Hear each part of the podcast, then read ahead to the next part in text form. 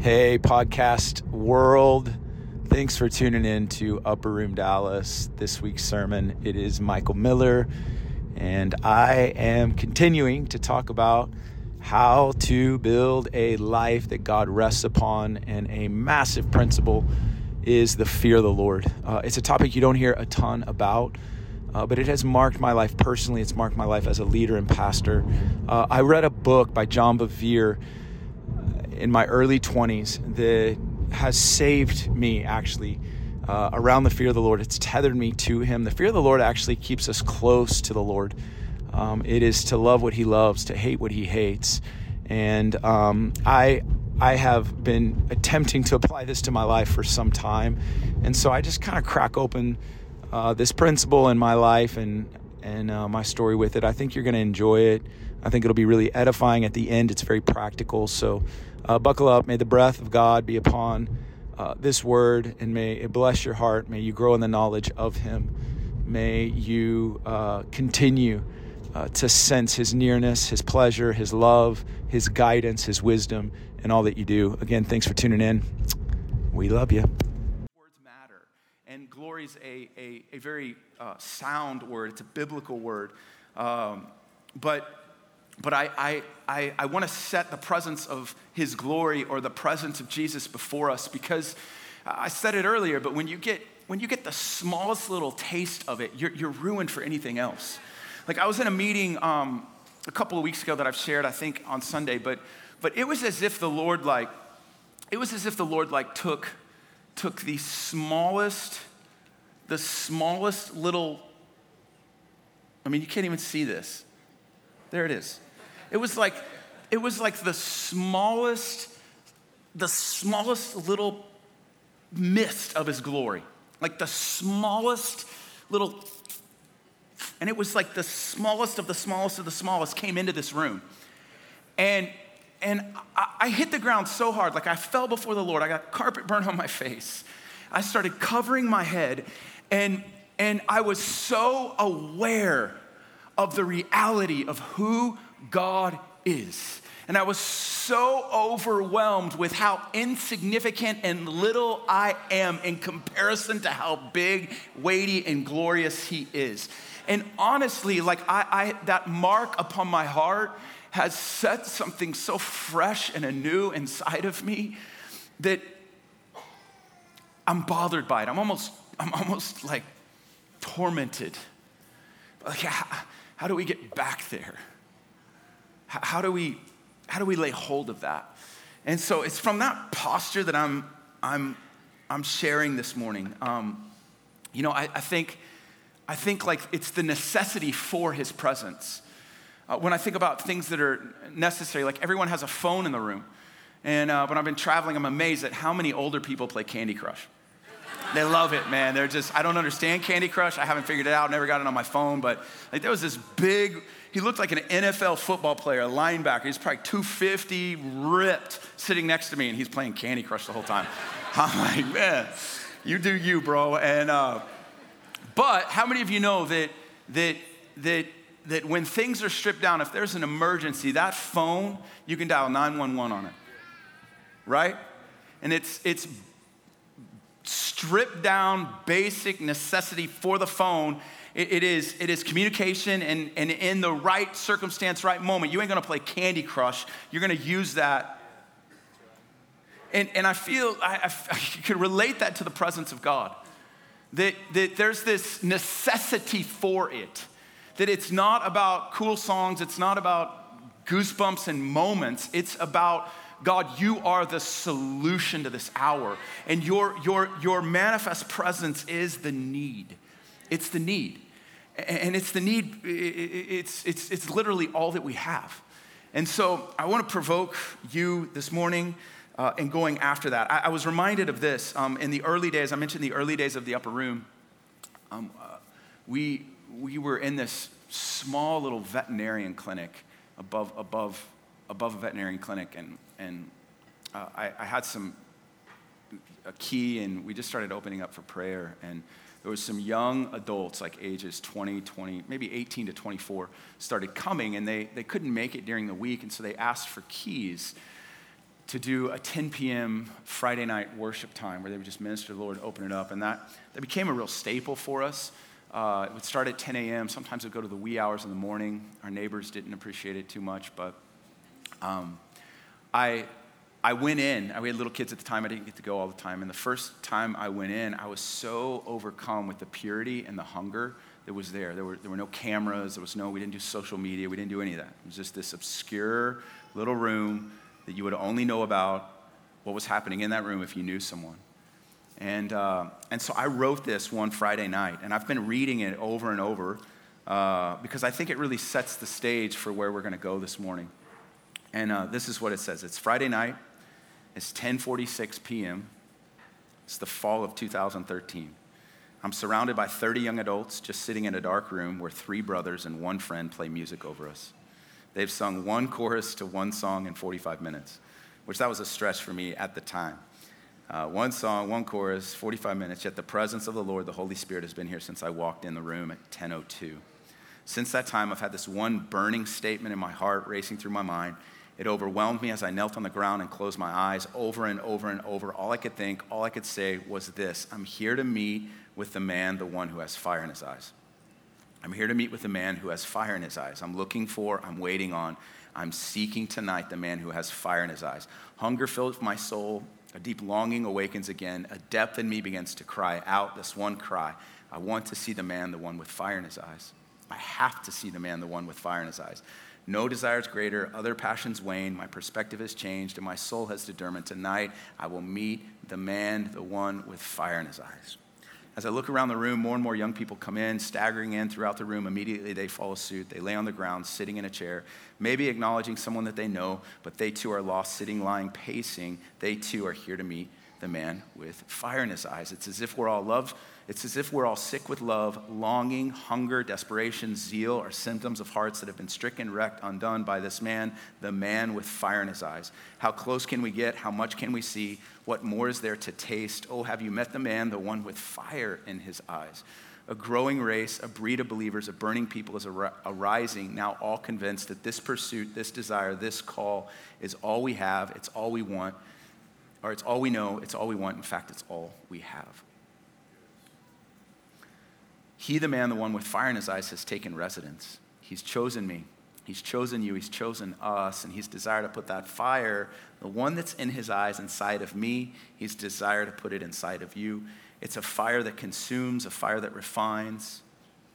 It's a fire that ruins. It's a fire that burns. It's a fire that marks. It's a fire that heals. It's a fire that overtakes. It's a fire that's never quenched. It's a fire that's never put out, never snuffed. This fire only grows. This fire only spreads. It's spreading now. And you too will know when you declare, I'm here to meet the man, the one with fire in his eyes. It's Jesus.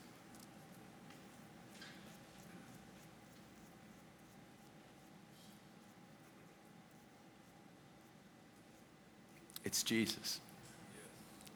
He's the one that has fire in his eyes. And,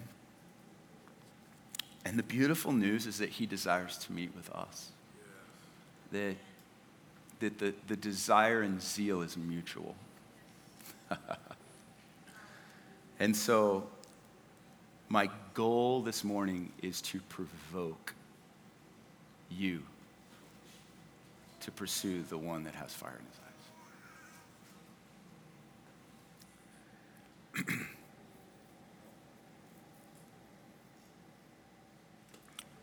so, the topic that I want to share with you that I think tethers us to this pursuit is one that I don't hear talked a lot about.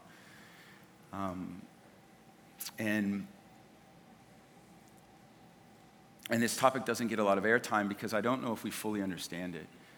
Um, but, but in order to create environments that are marked by this, we have to tether ourselves to this topic. And the topic is the fear of the Lord. Um, so I want to talk this morning to you about the fear of the Lord. So when I say the fear of the Lord, uh, it, it can easily be misunderstood in regards to being afraid of God or being terrified of God. Uh, the, the fear of the Lord does not draw you away from him. The fear of the Lord tethers you to him. Um, the, the fear of the Lord is uh, it's a dimension of the Holy Spirit. And um, I think the easiest way to, to understand the fear of the Lord, it's to love what he loves and to hate what he hates. Uh, it's a life that is yielded to him. It's an awareness of him. And it's, it's similar to what we were singing. My life is unto his worth, it's unto his glory, it's unto the knowledge of who he is, both for me and others. And I'm going to live a life that is so sensitive to the one who lives in me and is with me. My decisions matter, my behaviors matter. Uh, he is holy and he lives inside of me, therefore, I am holy. Uh, the fear of the Lord tethers us and protects us from snares, it protects us from traps. Uh, the fear of the Lord cuts through compromise. The fear of the Lord cuts through mixture. The fear of the Lord cuts through complacency and lukewarmness. The fear of the Lord, it, when it touches your heart, it, it sets you ablaze to, to truly realize there's no one like him. But when the fear of the Lord awakens that, it's less than a statement.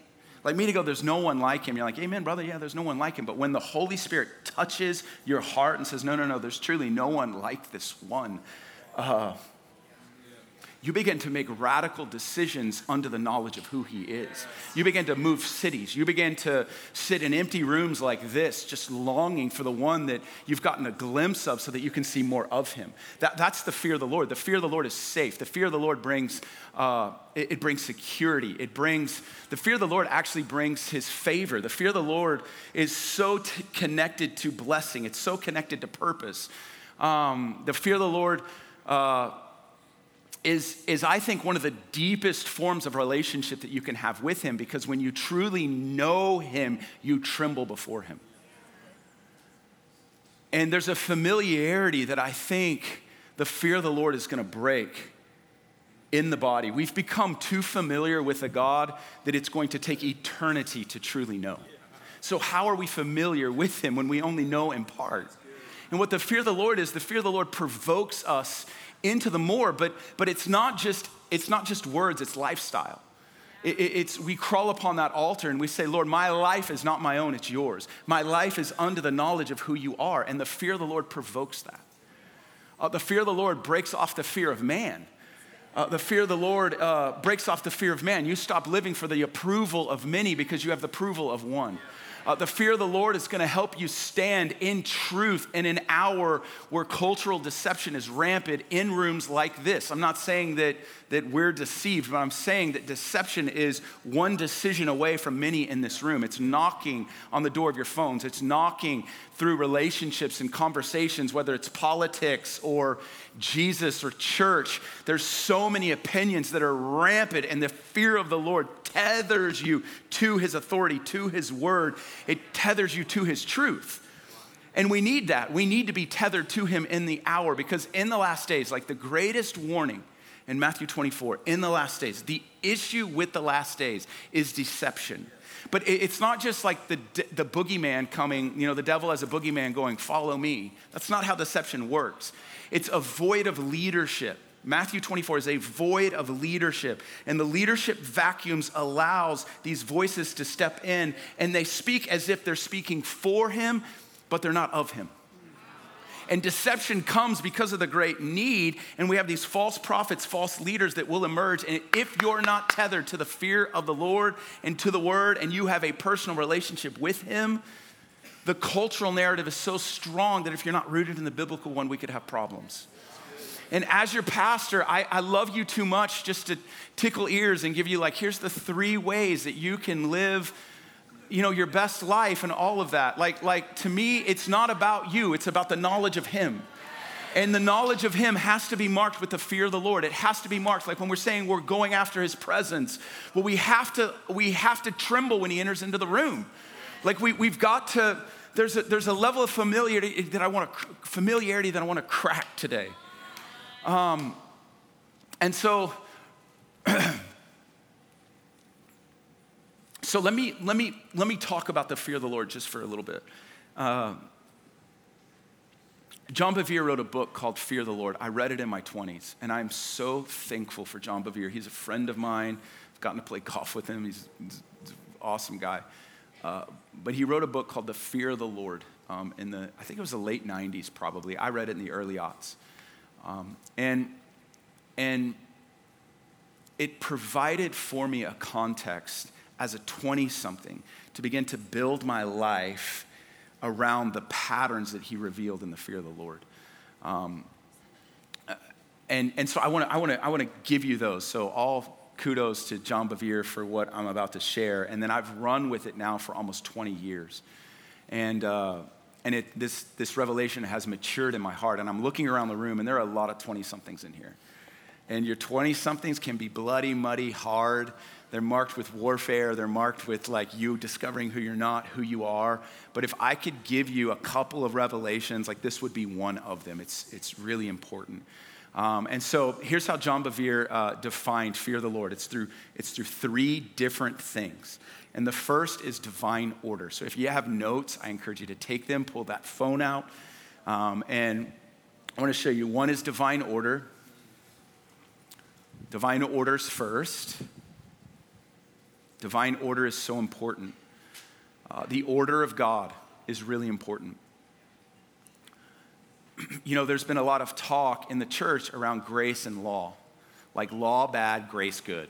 Law bad, grace good. So anytime someone starts talking about obedience and the do's and do nots of the faith, oftentimes we're like, no, we're not into behavior modification, which is true. And this has nothing to do with your behavior. Uh, God's order is not about what you do and don't do. God's order is how you build and what you build your life around. And so, divine order is so important. Divine order is knowing the ways of God. Divine order is centering your life around the Word of God. Divine order is divine rhythms, divine patterns uh, that, that help tether you to the ways of God. Um, there are ways that are right in the eyes of the Lord. There are things that we are supposed to do. Tithing is one of those things.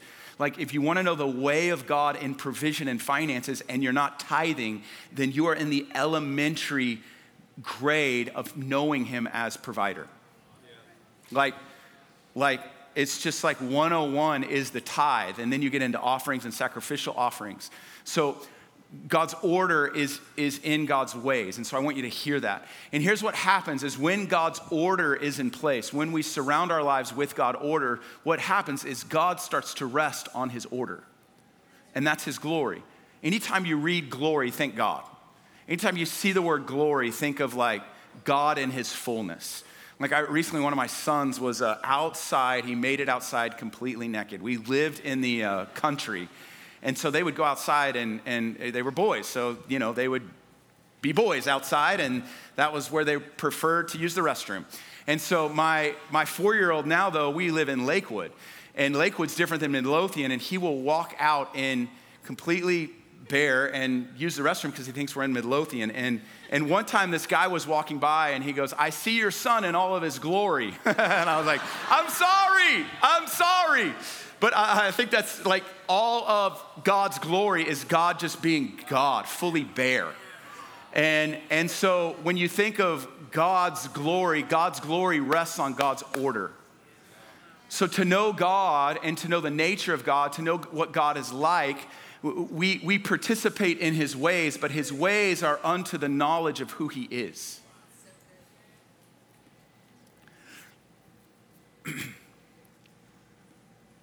You know, many of you know me as preacher. Like, you know me, preacher, pastor. You know me on Sunday mornings. We don't have a, a, an intimate relationship. I wish we could, but just the size of the room, you, you know me in part. But my wife, wherever she is, she's not in here. Oh, hey, baby. Oh, did you? We got a baby. oh, no. I've seen those eyes before. Uh, but my wife knows me, my wife knows me as, my wife knows me as husband. The, my, my wife knows me as father. My wife knows me as uh, friend, best friend. My wife knows me as companion. My wife knows me as lover. Uh, she's the only one in this room that's going to know me in that way, all right? What I'm saying is she knows me in ways, she knows me in ways that no one else does. She knows me as well as anyone in this room. And God's glory is you knowing God as He is, you knowing the fullness of who He is. Not in part, not secondhand through someone like me, but you beginning to, to taste and understand the knowledge of who He is. And so you've got, you've got God's order, and then you've got God's glory, and then a dimension of God's glory. And this is just so important is that one of the aspects of God is that God is a judge. And this is important in talking about the fear of the Lord, is that we understand that his judgments are actually good, his judgments are for us. But we need to understand the dimension that God, God is just and God does not overlook sin. God does not, uh, God does not take sin lightly. And so I want to give you the truest definition of God's glory. The Bible actually defines it for us. And it's in Exodus 33, 34. So if you have your Bibles, head on over there. If you're with me, say amen. amen. Exodus 33, it's a scripture you're familiar with. Um, the Lord is with Moses, and Moses is interceding for the Hebrew people. In verse 12, 33, Moses said, See, you say to me, Bring up this people, but you yourself has not let me know whom you will send with me.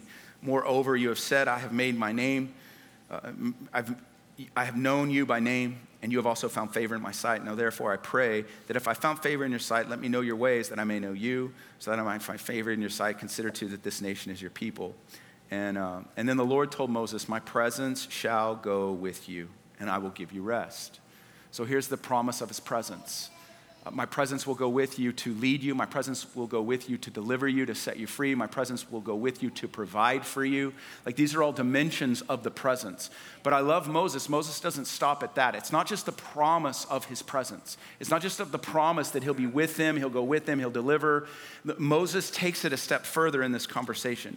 Um, he says in if your presence does not go with us, do not lead us up from here. For how then can it be known that I have found favor in your sight, I and your people? It's not by you going with us, so that uh, I and your people may be distinguished of all the people who are upon the face of the earth. So this is what the presence does: is distinguished them. Um, the Lord said to Moses, I will do this thing which you have spoken, for you've found favor in my sight and have known you by name. Now, Moses could have stopped there because everything Moses needed, God just said he would provide. I'll provide my presence, I'll provide deliverance, I'll distinguish you as a leader and the nation. But Moses does not stop there. In verse 18, Moses said this I pray you show me your glory. Not just your presence, but your presence is under the knowledge of who you truly are. And then the Lord actually answers his request. He says, I myself will make all my goodness pass before you. So the glory is his goodness. The glory is connected to just, uh, the goodness means this, and this, this uh, I love this definition of goodness. It means good in the widest of sense, nothing withheld. So I will show you the widest sense of who my goodness is. I'll give you the full panoramic view of who I am. Um, and glory is the weight of something. So it's the weightiness of his value, his nature, his character. So, uh, so then he says this in 25, uh, 20. He says, You cannot see my face, for no man can see me and live. Then the Lord said, Behold, there's a place by me that you shall stand there on the rock. This prophetic of Jesus. And it will come about while my glory is passing by that I will put you in the cleft of the rock, cover you in my hand until I've passed by you. Then I will take my hand away from you, and you shall see my back, but not my face. And so that happens. He takes the stone tablets, and then look at verse 5. Here's where uh, the glory is defined uh, the Lord descended in the cloud and stood there with him as Moses called upon the name of the Lord. Then the Lord passed by in front of him and proclaimed, This is his goodness. The Lord's proclaiming himself. Here is the definition of his glory. Uh, this is what he says.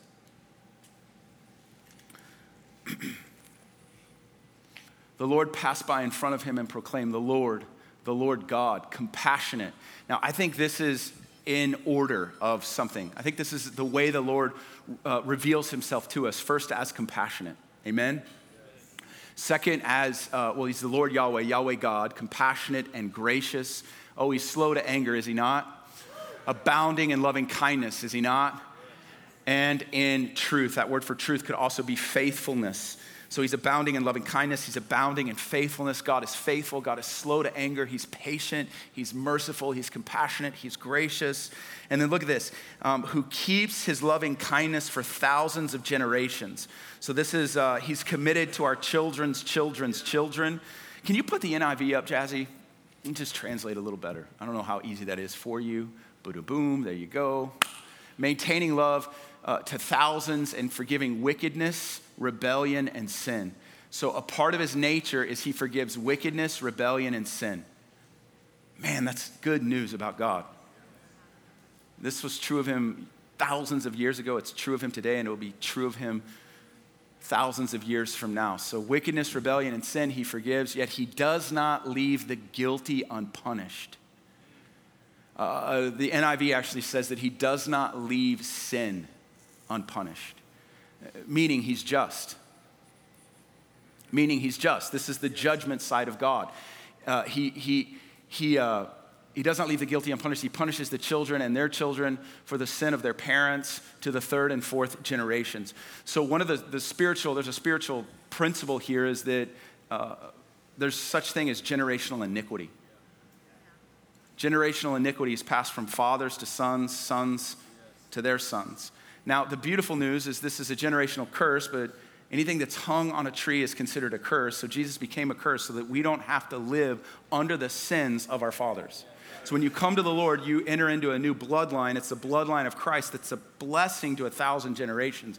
So you who did not grow up in the church and you gave your life to the Lord, your life is not impacted, only impacted by it, but a thousand generations from you is impacted by it. That's how just and loving He is.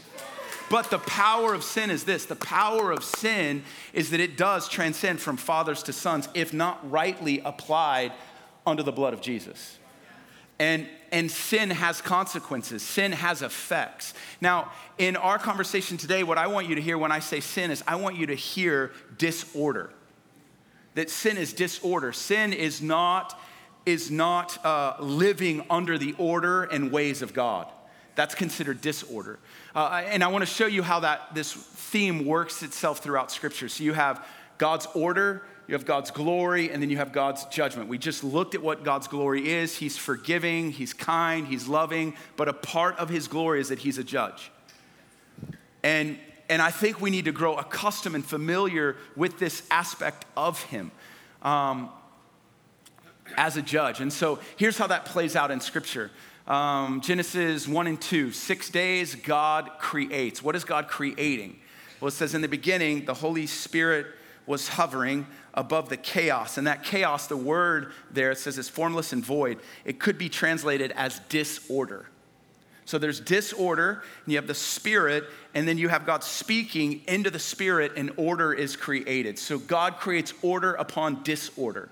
And for six days, He creates the created order that is done so well that we're still living in it. And the final, like, crowning jewel of creation was who? It was man. Now, get this Psalms chapter 8 is talking about creation. So, Psalms chapter 8 uh, says this it says uh, in 8.3 it says what is man that you think of him that he's just a little lower than the angels meaning he's, he's the, the chief authority of the created order he's at the top and God does this to man in Psalms 8 3. It says, When I consider the work of hands, Psalms, stars, you over day, and keep going, 8 4. What is man that you take thought of him, son of man that you care for him? And then verse 5 is what I really want to get at. Uh, you've made him a little lower than God, and you've crowned him with what? There's our word. There's our word. But see, the theme here is that God created order and then, upon the lead of that order, which is man, he attars him or clothes him with what? Glory. Now, in Hebrew thought, it's thought that man actually didn't have skin. The word attar means to encircle or to cover, and that the glory of God was actually his covering.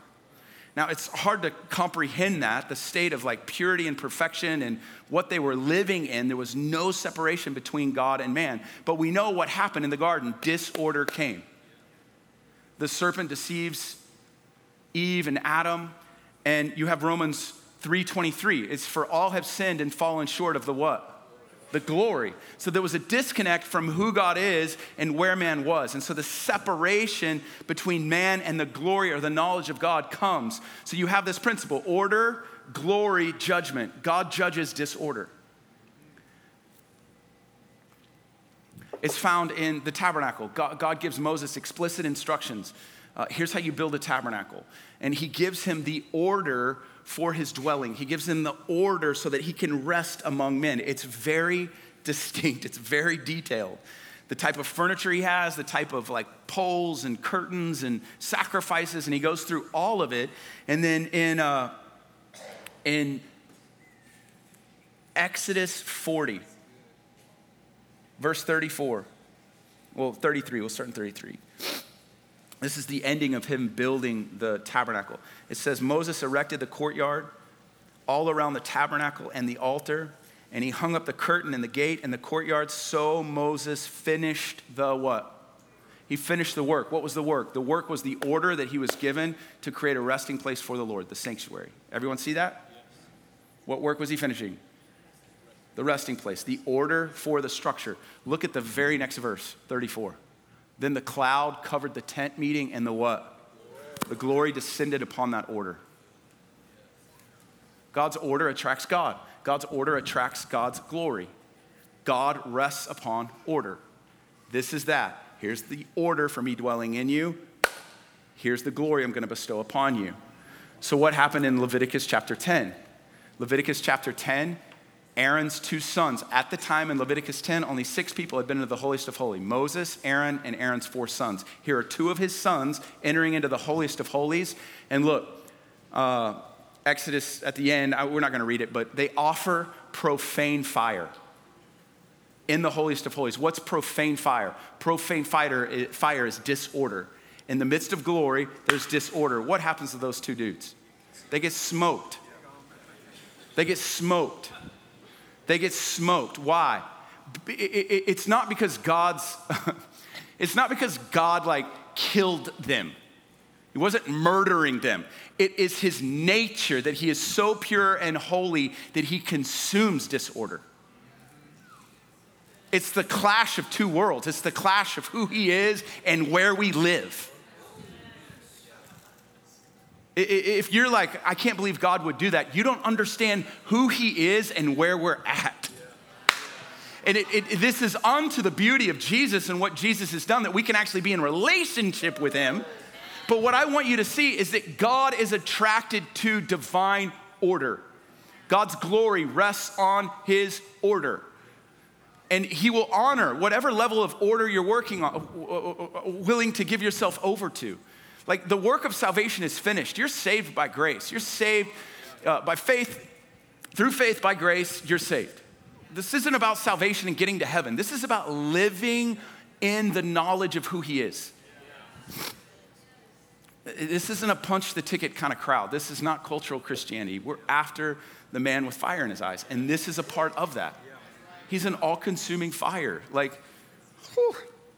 okay, so you've got these two dudes, Abadu and Nabadu, Kabadu. They, a fire came out from the presence of Lord and consumed them, and they died before the Lord.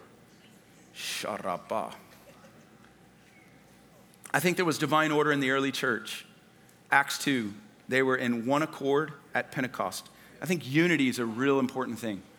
I think unity in communities like this unity around who He is, unity in our hunger, unity in what we're going after, unity in, in, in building rightly. Uh, and the disciples were there. You know, Jesus told 500, go wait for me. He told 500, go wait for me. There were only 120. Interesting spiritual principle. You know, if you divide 120 by 500, you get 24%. It's the parable of the seeds. One in four bears fruit. That's a crazy principle. But you have 120 that made it to the upper room. 120. And they're in one accord, they're seated, and they're waiting, which is what he told them to do. You have order, and what happens? Glory. He descends. I mean, the birth of the church is conceived through that order. The fire of God falls on those 120. They leave the upper room, they go to the southern steps, they preach the gospel. 3,000 people get saved. Why? Because glory's resting on honor, glory's resting on order. And, uh, and the fruit of that, I want you to see this that the fruit of God's glory is a healthy fear of the Lord. One of the reasons we don't have a fear of the Lord in our land is because we have not tasted the glory. There's a missing dimension of the glory. There's a missing dimension of God manifesting himself in the here and the now. We're living like in the days of Samuel, where the, the flame of the Lord is burning dimly. And I, I want to just provoke us that there's more for us. Get us a little uncomfortable. So in Acts chapter 2, after glory falls on order, look at the fruit of it in. Uh, in Acts chapter 2, verse 40. It says this, and with many other words, Peter testified and exhorted them, saying, Be saved from this perverse generation. Then those who gladly received this were baptized, and that day about 3,000 souls were added to them. So here's the fruit of the Lord's coming. Um, and they continued steadfastly in the apostles' doctrine and fellowship and the breaking of bread and in prayers. Look at verse 43. This is what I want to show you. Then what came upon them? Fear came upon every soul so that many wonders and signs were done through the apostles. It's like order, glory, fear, and awe. And that fear and awe actually provides greater order, which moves them into greater glory, which puts them in greater awe and fear, which creates greater order, greater glory. They see the things God does. You're going to see that through the book of Acts. It just moves from glory to glory to glory. But this is how Ananias and Sapphira fit in.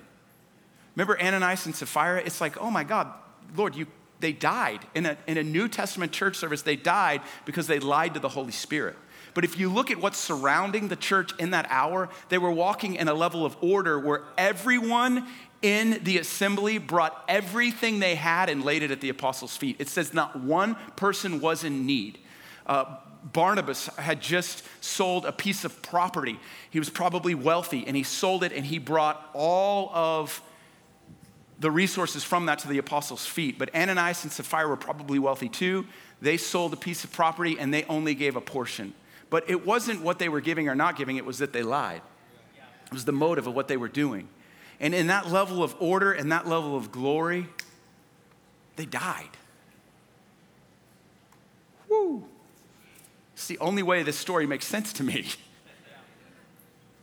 It's because of the order and glory that the church was walking in. Look at the fruit of Ananias and Sapphira. Look at this in uh, Acts chapter 5, verse 11. The fruit is that, Acts chapter 5, verse 11, it says that great fear, and I want you to look at who it came great fear. So the result is fear order, glory, God's moving, and then great fear fell upon the church. Why? Because of who was in them and among them. Great fear came over all who were uh, over the whole church, not the, not, the, not the people around the church, it came over the church. And then look at this, and over all who heard of these things. Keep going, watch this, but watch what happens. Look at these.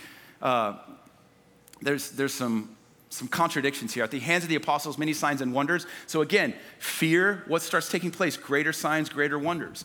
Uh, were taking place among the people, and they were all in one accord in Solomon's portico. Keep going but none of them rest dared associate. So none of them rest dared associate with him. However, the people held him in high esteem. So no one dared associate with him because there was such a distinguishing mark between, hey, people in there could possibly die. We don't want to go in there. But then look at the next verse. This is the contradiction. And all the more believers in the Lord, multitudes of men and women were constantly added to their number. What does it mean? It means there was, a, there, was, there was a threshold that people had to cross through to get into church. It wasn't a warm cup of coffee and a cool service, and I want to be a member. It wasn't. It wasn't church in Dallas, Texas. It was if you go in there, you could die.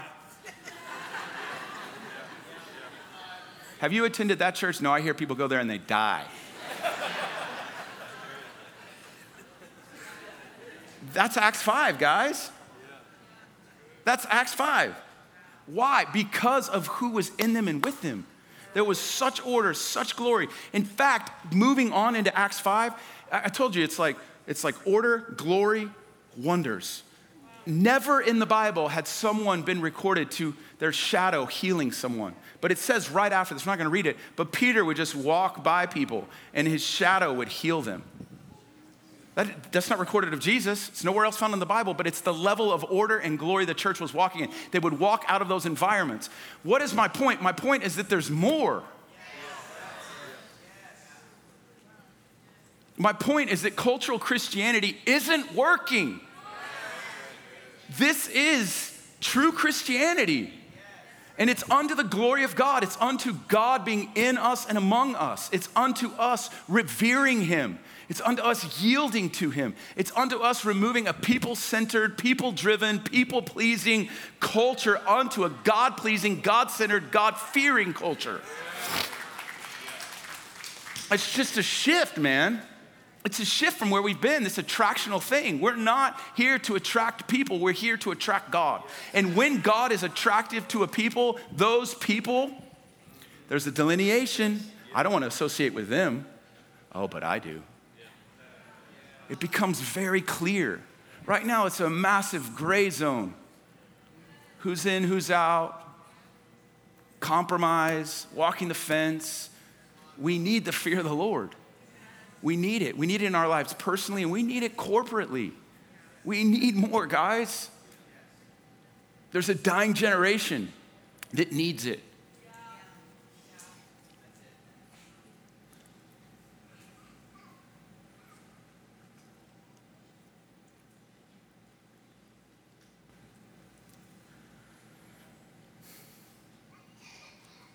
You know, my son Freeland, he's a uh, want to just talk about divine order. I'm going to close it here, but talk about divine order because there's just different people in the room. There's different walks, different different places, spaces.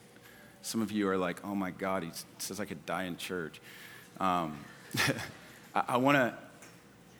I want to uh, just give you some practical things because we're across the gamut. My, my son Freeland, you know, order for Freeland looks different than order for Hannah. Hannah's nine, no, Hannah's 11 now. And uh, I know, thank you. She just had a birthday. Salem's nine, Hannah's 11, but uh, James Freeland is six, and he's in pre K, or he's in kindergarten uh, and Upper Room Academy. And this week I was working with him, and he had his pencil out, and he's, it's the dotted lines that he's tracing, and he's just tracing capital E's. He's tracing capital E's. He's tracing capital E's. And so I'm just helping him. And he's like, Do you know what the E makes? And so he's walking through all the sounds of an E. And, and I'm just helping him, like, this is the letter E. We'll do F tomorrow. We're going to do you know, G, all the different letters to the alphabet. And that's where he's at in establishing order in his education. And it's really important that he understands the E so that he can read words. And then eventually those words become sentences, and those sentences become paragraphs. And those paragraphs become a way for him to engage sixth grade, to become a senior in high school, to go to college, to get, uh, to get his doctorate, and to make a lot of money for dad. Like, all of that, my point is like, he has to start with ease, right? If we don't do the ease, when he's a senior in high school and people are reading, he's like, man, I wish I would have put order in my life and learned learned ease. And spiritually, the truth, the truth is the same things happen spiritually. Is to mature, you have to understand God's divine order. And you, you build your life around those things. So I, I, I was praying about, I could talk about a number of things. Uh, but, but order for me, there's, there's three areas that I felt like the Lord highlighted in this. Uh, the first is purity. Um, God, God wants us to be pure. And, and I specifically want to want to talk about uh, sexual purity. I know this might be a, a, a hard turn, but I, I, think sometimes we don't know how to bring order into our sexuality, especially men. Um, and so I was reading something in my 20s and I was like, oh, this is a way to put order around this. And it was in Matthew chapter 6. So Matthew 6 says something twice about the eyes. One, it says the lamp to the body is the eye. And if the eye is clear, then the body is full of what? Light. But so the, if, the, if the eye is clear, the body is full of light. But in, in Matthew chapter 5, so that's Matthew 6, in Matthew 5, Jesus says this about lust. So lust precedes immorality, sexual immorality. But Jesus says this He says, I say to you that everyone who looks at a woman with lust for her has already committed adultery in her heart. So you have adultery and lust. But what the Lord showed me in my 20s is looking leads to lust, and lust leads to adultery. So someone that fell into adultery picked up lust through the eyes. In order for me, this was so freeing, order for me in order to protect my inner world is be careful what you look at.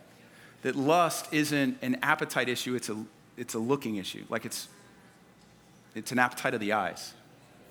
Now, here's how that played out is in my 20s, I started being very careful with who I looked at, whether it was at coffee shops or in the car or online. I started to like really be conscientious of what I'm feeding my eyes. So here's what happened.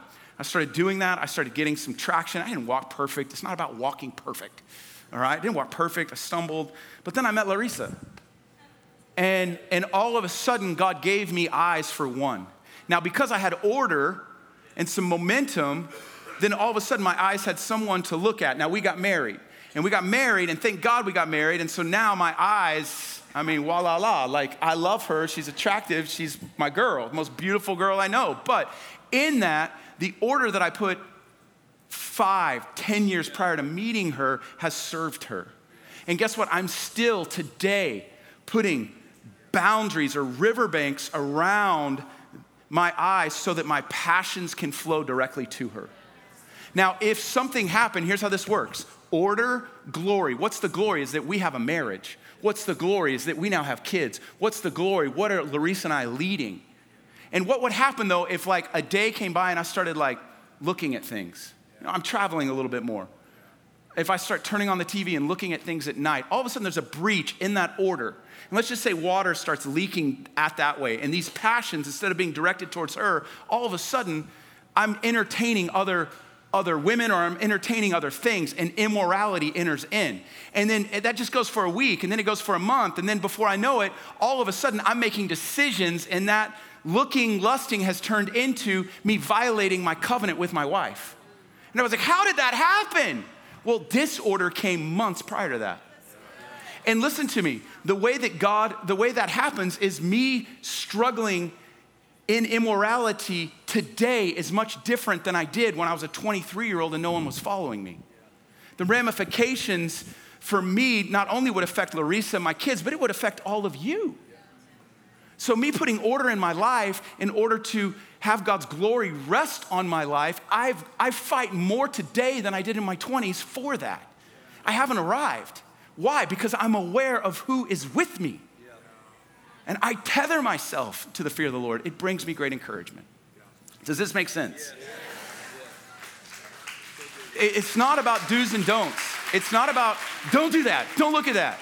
It's about building a life that's attractive to Him and Him resting on it. Because with it comes favor, with it comes blessing, with it comes all of the things.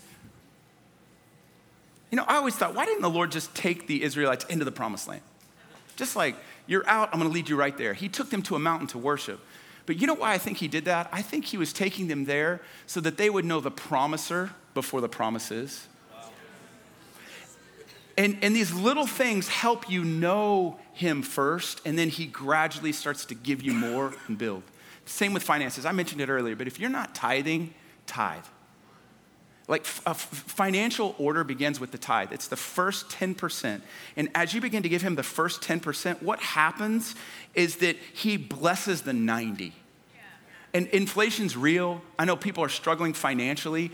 All the more reason why you need to line your finances up with the Lord's ways.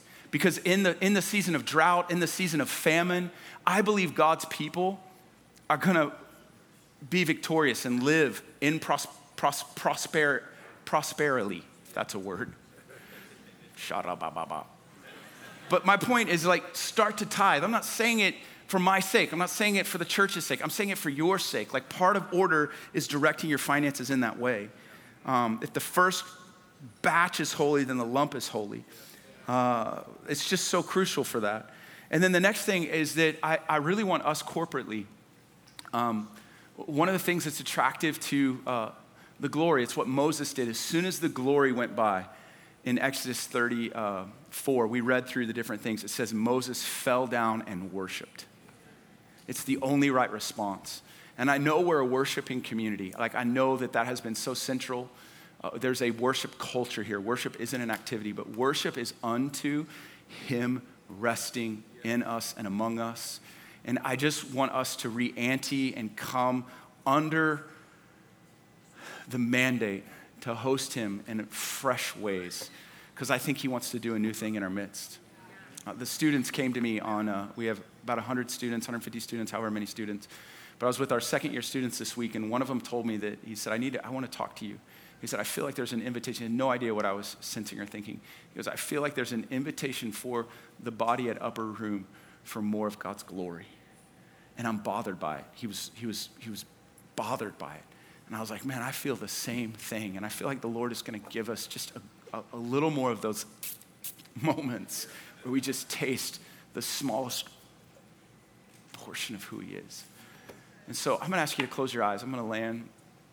And uh, if, if you know in your life that there's disorder, part of moments like this is we repent. Part of moments like this is we change the way we're living. And it starts with our thinking. And I want to invite you to uh, stand to your feet. I want you to respond physically. Just stand up and say, God, there's an area in my life, and I want to bring order to it this morning. I'm humbly submitting my heart to you. I'm humbly submitting my ways to you. And if it's in your finances, just give him that. If it's in your purity, give him that. If it's in a relationship, surrender that. But, but Lord, that you, you right now would begin, we mentioned it earlier, you would correct, direct, rebuke, you would bring forth, Lord, exactly what we need. Through, through humility, Lord, we approach you. Through repentance, we approach you. Would you just repent to the Lord? Would you just say, Lord, this has been in disorder? Lord, I, I, I repent to you. Lord, I'm bringing I'm bringing this area of my life to you. I can't do it on my own. I'm repenting to you. Lord, would you take hold of it? Would you lay hold of it?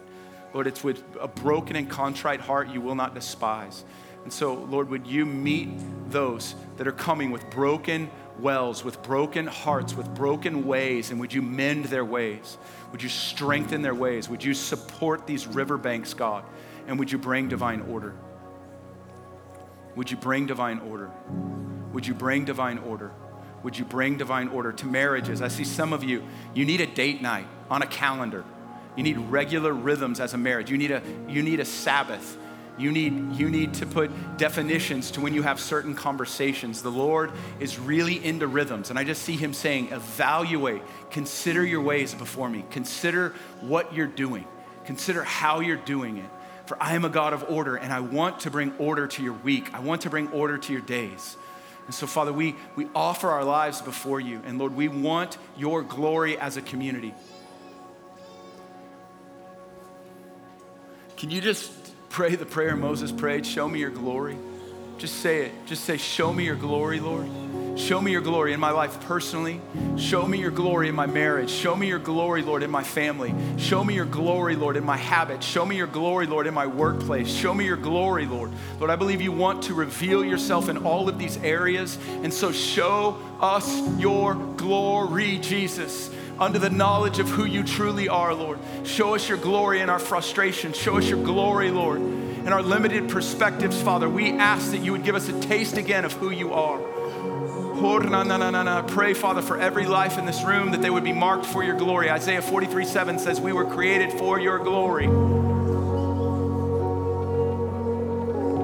Just put your hands before the Lord if you would. say, Lord, I'm here, a living sacrifice, presenting myself.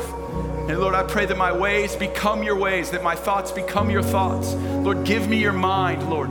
Help me understand your ways. Teach me Lord, I am willing, I am pliable, I am moldable. Here I am.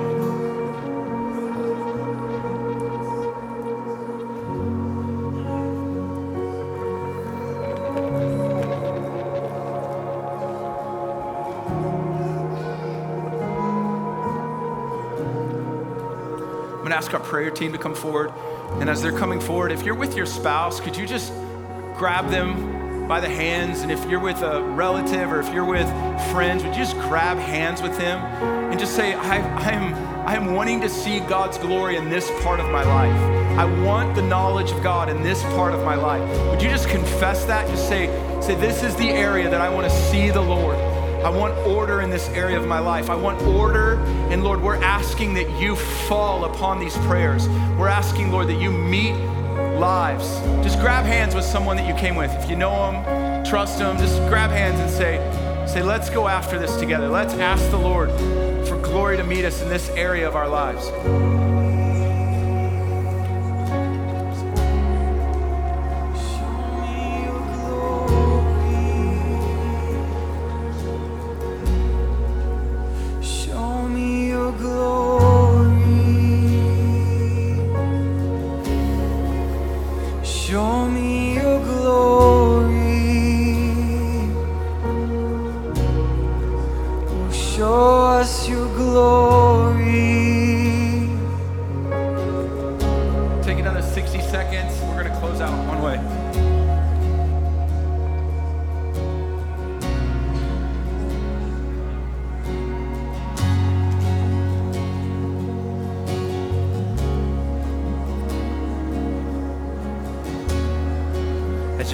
Prayers, if you just stand up, we're going to sing this bridge. It's a great way to end this morning.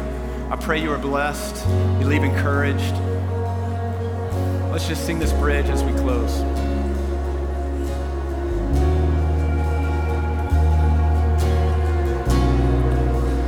I long to look on the face of the one that I love, long to stay in your presence let's sing it. Jesus. I belong, long to look on the face of the one that I love, long to stay yeah, sing in it again, your sing presence. It again. In faith. Where I, I belong, long to look on the face of the one that I love, long to stay in your presence.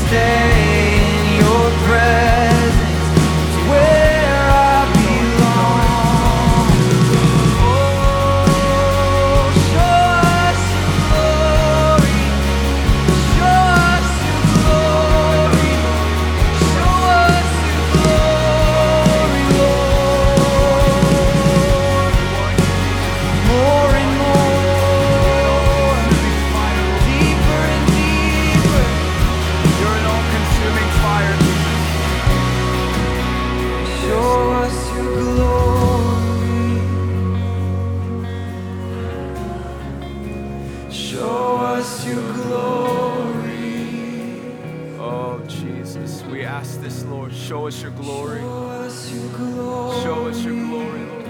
Reveal yourself, Lord. Show us your glory. King of glory. He's the King of glory. You're the King of glory. You're the King of glory. Oh, we say, Open up, ye ancient gates, that the King of glory may come in. You are the King of glory, Jesus. We welcome you into our lives, King of glory.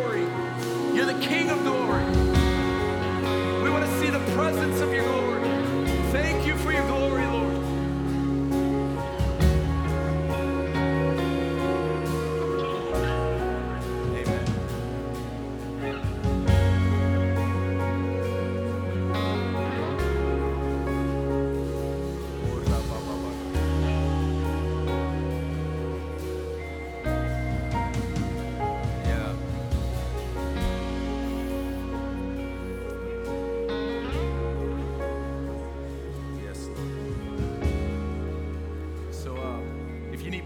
Guys are down here for you. Uh, we are so grateful that you spent Sunday morning with us. We pray throughout the week, morning, noon, and night, starting in the morning at 6 a.m. Uh, please join us. If you want more information about us, it's there. But if you need prayer, further prayer for what we uh, talked about today or just something else, these guys are here for you, so come on up. We love you. Thanks for coming up, room.